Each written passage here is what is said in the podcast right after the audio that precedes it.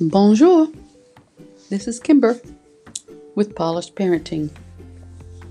When my children were about nine years of age, we took them to live a year in a foreign country. We wanted them to have the exposure, the opportunity to see things uh, that were different, and we also wanted them to learn a foreign language while they were young, before their jaw kind of set in place and uh, changed the sounds or the the uh, phonemes that they would be able to say. We wanted them to have a young exposure to a foreign language, so we put them into full immersion in uh, school in Avignon, France. Uh, that uh, experience was uh, memorable for each of us. Uh, they often wrote about it later in various essays, like getting into college and such. And one of the things that uh, we all learned while we were there is the idea of bit by bit, little by little, things develop and accumulate. I've talked about accumulation before in one of the podcasts, but I just wanted to share with you a story and another example of that and encourage parents to believe that the little things they do every day will eventually accumulate into something good. The girls were put into third grade French speaking class.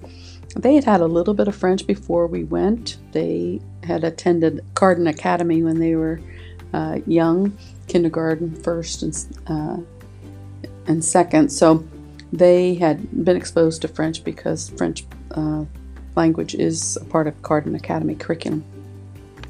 So while we were in France, they would go off to school and uh, they would come home and I'd say, Well, did you learn anything? Did you understand uh, anything? And they'd go, No, not really. And I said, Nothing? Said, No, not really. So they would do their homework as best they could and we would help out and they'd go back the next day. And I'd, they'd come home and I'd say, What did you understand in French? And they said, Nothing. And so it continued day after day after day. So I think we were there about two to three months. And then they had a break in school, a week uh, for a, a, a, break, as schools often do in the winter or in the uh, spring. And we took a trip and we traveled through most of Europe. We, we did uh, country after country because they're so close you can travel easily. So we took a week and we just traveled through the various countries. And after they'd been through Italy and heard Italian, and after they'd uh, been through Austria or Switzerland and, and heard German and so on. We came back and they went returned to school. And they came home the first day, and I said, uh, Did you understand anything? They said, Oh, yes. They understood so much.